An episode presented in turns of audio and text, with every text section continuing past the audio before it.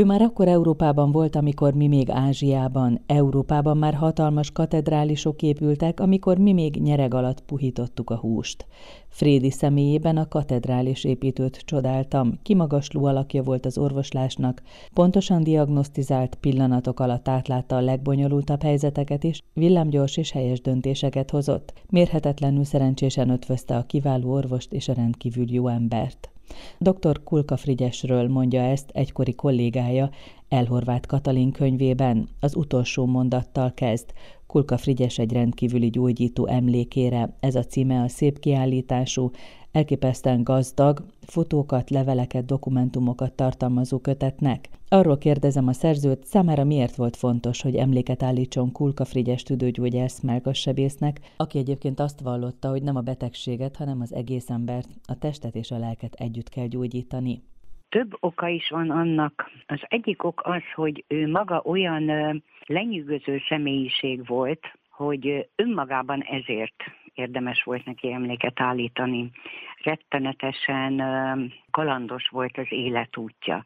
Tehát nem akármilyen pályát futott be, ez ugye kiderül a könyvből, mm. hogy tragikus eseményekben is bővelkedő életútja volt, holokauszt túlélő volt, teljesen árván került Ipolyságról Budapestre, ahol elvégezte az orvosi fakultást, akkor még nem orvosi egyetem volt, hanem a Pázmány Péter Egyetemnek volt egy orvosi fakultása. Azt végezte el.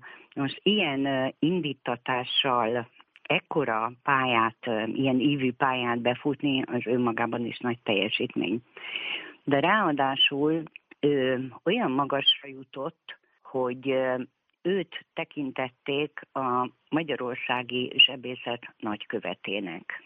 Ő volt az, aki első magyarként tüdőtranszplantációt hajtott végre, és úgy is jegyzik, hogy bár az igazit, az emberen végrehajtott első tüdőtranszplantációt nem ő végezte, mert akkor már nem élt, de az alapjait ő tette le. Tehát a tudományos munkássága az valami egészen páratlan volt. És mellé egy olyan mélységes humánum párosult, hogy ez egyszerűen lenyűgöző volt, megkerülhetetlen.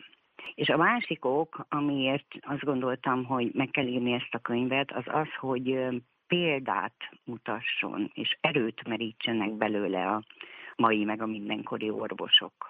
Valaki mondja róla, hogy jó orvos volt, jó sebész volt, és jó ember volt, és hogy ez a három egy nagyon páratlan együttállás. Miben nyilvánult mindez meg? tényleg hihetetlen együttérző képessége volt. Ez abban nyilvánult meg például, amit a fia János mond el, hogy annyira szerette a betegeit, hogy meg is simogatta őket. Most ilyet azért nem nagyon látsz orvostól, hogy olyan szeretettel viszonyul a betegeihez, hogy megsimogatja, megcirogatja őket. Minden apró részletre odafigyelt. Ezt kollégái mesélték, hogy reggelente a szokásos orvosi konferenciák, megbeszélések előtt ő végigrohant az összes osztályon a klinikáin, és a betegek fekvéséből meg tudta állapítani, hogy ki van rosszul. És azt ő már akkor a konferencián felvetette, hogy na erre a betegre nagyon oda kell figyelni. Nem volt jellemző akkor sem a pláne nem az, hogy ő tüzetesen meg is vizsgált mindenkit. Tehát ő nagyon fontosnak tartotta a manuális vizsgálatokat. Megtapintotta a nyirokcsomókat a betegeken, mert abból nagyon sok információt szűrt le sok rákos beteget operált, és hogyha valakinek a nyirokcsomói akár csak egy picit is duzzadtak voltak, abból ő tudta, hogy milyen állapotban van. Rendkívül jó diagnoszta volt. Aztán miben nyilvánult még meg.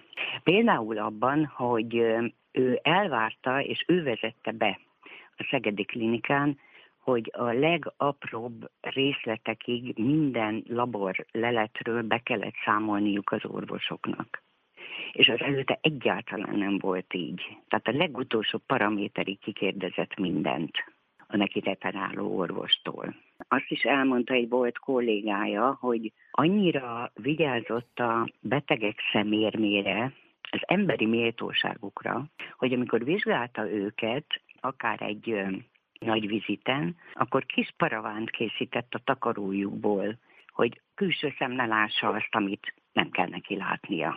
Bármikor hajlandó volt berohanni, hogyha hívták. És ez nagyon sokszor elő is fordult, hogy tanácstalan volt a, az éppen ügyeletes orvos, és őt bárhol volt azonnal be lehetett rángatni. Ott termett akkor, amikor kellett és megoldotta a problémát. Olyan nem volt, hogy ő valamit ne oldott volna meg. Mennyiben jelentett érvet abban, hogy ő orvos lett, az, hogy ő átesett ezen a betegségen? Mert ugye olvasni az ő gyerekkoráról, és kiderül, hogy Kóka Frigyes színészi ambíciókat is dédelgetett, és egyébként orvos is akart lenni. Igen, azt elmondja, hogy valószínűleg az is hozzájárult ahhoz, hogy orvos legyen, valamint ahhoz, hogy ő tüdőgyógyász legyen és sebész, ahhoz is hozzájárult, hogy maga is átesett ugye tuberkulózison, sőt, meg is operálták. Ez biztosan hozzájárult.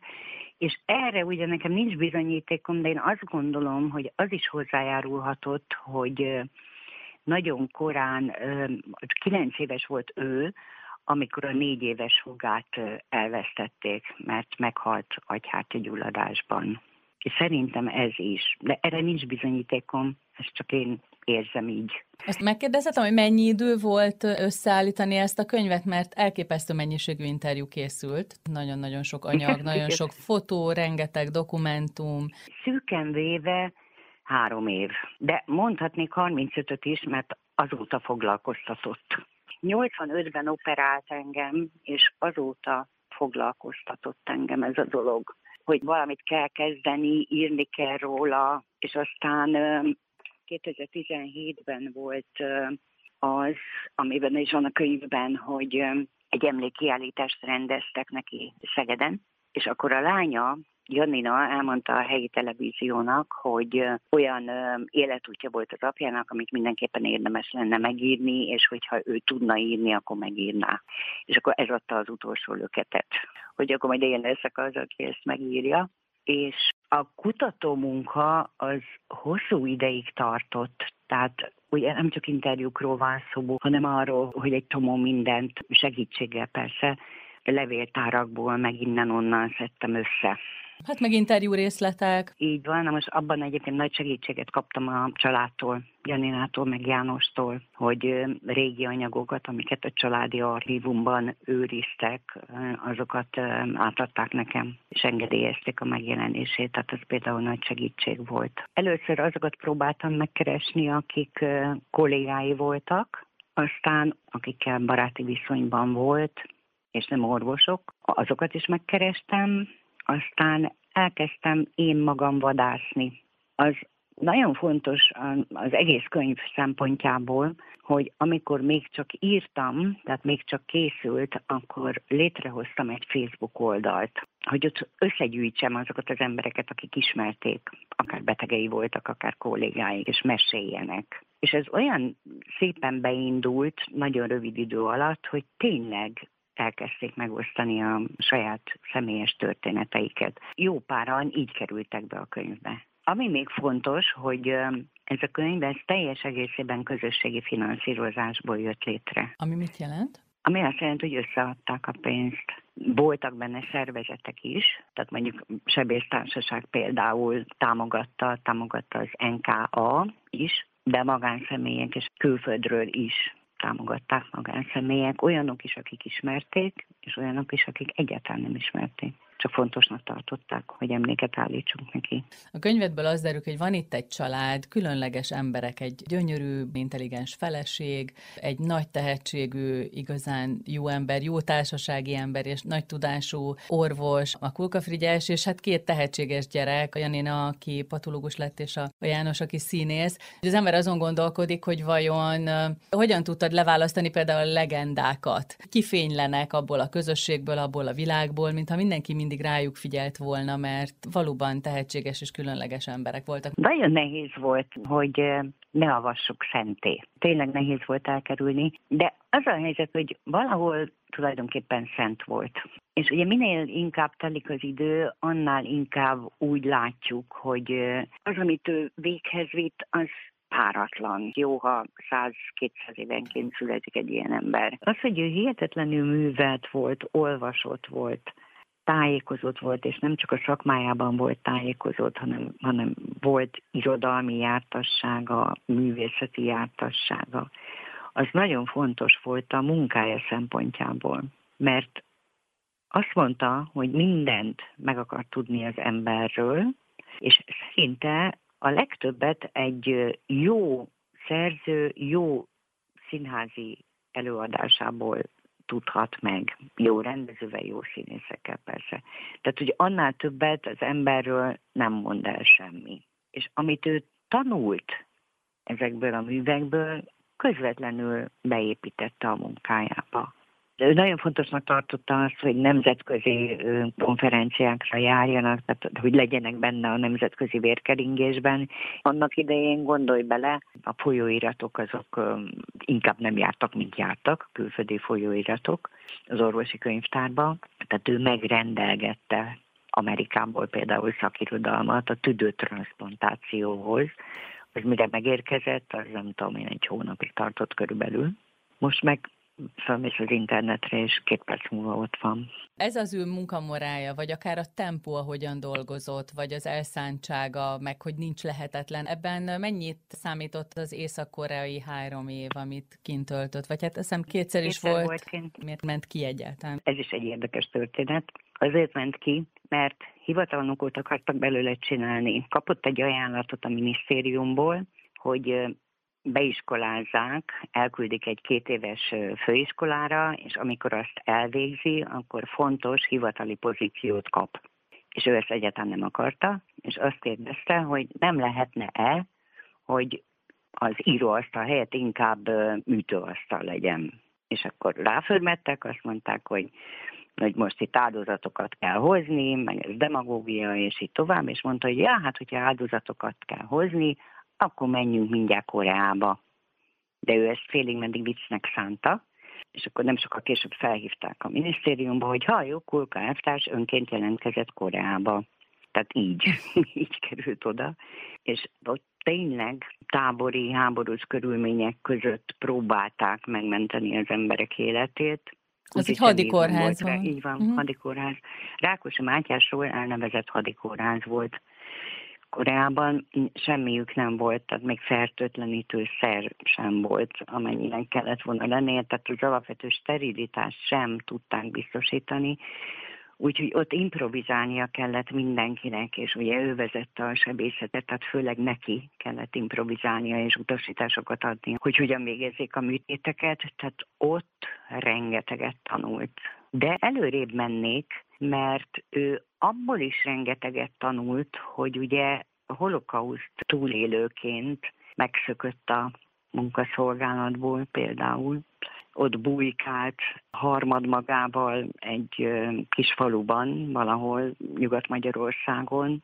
Valakivel együtt úgy szökött meg, hogy bevagonírozták őket, és felbontották a vagonnak a padlózatát, és azon keresztül kimásztak, úgy szöktek meg. De most, hogyha belegondolsz abba, hogy ehhez milyen reflexek kellenek. Hát meg micsoda lélek jelenlét azért. És micsoda lélek jelenlét, így van, mm. és micsoda improvizációs készség. Tehát, hogy őt a sorsa is afelé lökte, hogy megtanuljon gyors döntéseket hozni, rettenetesen jól átlássa a legbonyolultabb helyzeteket is, és ezt mind kamatoztatta a munkájában. És akkor totálisan egyedül volt a világban. Egész családja mm. elpusztult, igen. És azért azt is tegyük hozzá, hogy amikor megérkezett Ipolyságra, ahol ugye szembesült azzal, hogy senki nem érte túl rajta kívül a holokausztot, akkor azt látta, hogy az utcán az édesanyja bundájában jön szembe valaki. Behívták egy házba, és ott azzal az étkészlettel terítettek, ami az ő családjáé volt. Tehát, hogy nem elég, hogy az történt, ami, de még ezzel is szembesülnie kellett. És akkor nagyon gyorsan úgy döntött, hogy ott hagyja ipolyságot, és fölszállt egy tehervonat tetejére, és azzal jött Budapestre, és teljesen árvan és nincs telenül elkezdte az orvosi tanulmányait. Ugye mindenki, aki mesél róla, kollégák, barátok, hogy azt mondják, hogy milyen fantasztikus társasági ember volt, és milyen vicces, és hogy otthon viszont volt egy ilyen szomorú apakép, a Janina és a János is elmondják, hogy, hogy sokszor látták őt szomorúnak. Azt a tragédiát végigélni, ami vele történt, ez szomorúvá teszi az embert örökre. Szerintem az volt a gyógyír, hogy ő humorral próbálta ezt saját magával is elfeledtetni. És hát nem véletlenül mondta, hogy számára a lét öröme az, hogy másokon segíthet és minden egyes percét hasznosá akarta tenni. És ez így is történt, hogy tehát amikor neki dolga volt, már pedig mindig dolga volt, akkor megfeledkezett arról, ami egyébként állandóan benne volt és foglalkoztatta. És azért azt se felejtsük el, hogy ugye a háború elmúlt, a holokausztot túlélte, na de azok az emberek, akik okozták, azok itt maradtak. Tehát azokkal egy ország fedél alatt élt továbbra is. És ugye nem volt vége az emberi aljasságnak a háborúval, mert amikor ő már aktívan dolgozott a Korányi Intézetben, meg később Szegeden, akkor jelentgettek róla a 3 per 3-as, meg a 3 per 2-es ügyosztálynak olyan kollégák, akikkel a legjobbat tette. Tehát akiket ő küldött el külföldi tanulmányútra, ő szerzett nekik szállást, ő szerezte nekik a menzán az étkezési lehetőséget, sokuknak pénzt adott ő a saját zsebéből, Na, ezek közül néhányan jelentgettek róla. És az is döbbenetes, amikor valaki olyat műtött szó nélkül, aki egyébként Igen. tehet arról, hogy a családja, hogy a hát családja egészen, mi történt. Egészen konkrétan azt a csendőrt operálta meg, aki puskatussal fejbe vágta az édesanyját, és odébb taszította, amikor bepagonírozták őket. Ez elképzelhetetlen egyébként ez a helyzet, hogy őt fölismeri a betegágyon, és nem is szól neki. Hát ez mutatja a hihetetlen nagyságát. Amit ő úgy foglalt össze, hogy, hogy ez a mi arcpoétikánk, hogy akkor mindenről megfeledkezünk, amikor gyógyítunk, ha nagyon nehéz akkor is. Mennyire volt az célod, hogy az orvos tudomány akkori állását Kulka Frigyes pályafutása alatt, hogy azt is megmutasd ebben a könyvben? Fejezett célom volt ezt is megmutatni. Ő ugye nagyon rövid ideig élt, 64 évig élt összesen. 25-ben született, és 89-ben halt meg. És ez a 64 év, ez ugye egy szelete az orvostudománynak, a 20. századi orvostudománynak, és az az aktív, nem tudom, 40 valahány év, amit orvosként, nem is azt mondom, hogy orvosként, hanem gyógyítóként, mert van különbség a két kifejezés között, amit ő eltöltött, az döntő volt a hazai orvostudományban is, meg a nemzetközi orvostudományban is célom volt ezt megmutatni, igen. Az ember arról olvas a könyvedben, hogy a kollégái hogyan mesélnek akár a műtétekről, akár arról, hogy ő hogyan tanított, milyen módszerei voltak, hogy itt van ez a szállóigévé vált mondat, ami a címe is a könyvednek. Erről egyébként beszéljünk, hogy ez mit jelentett nála. Mindig rohant, egyrészt ideje, másrészt kedve nem volt arra, hogy, hogy meghallgassa az üres fecsegéseket.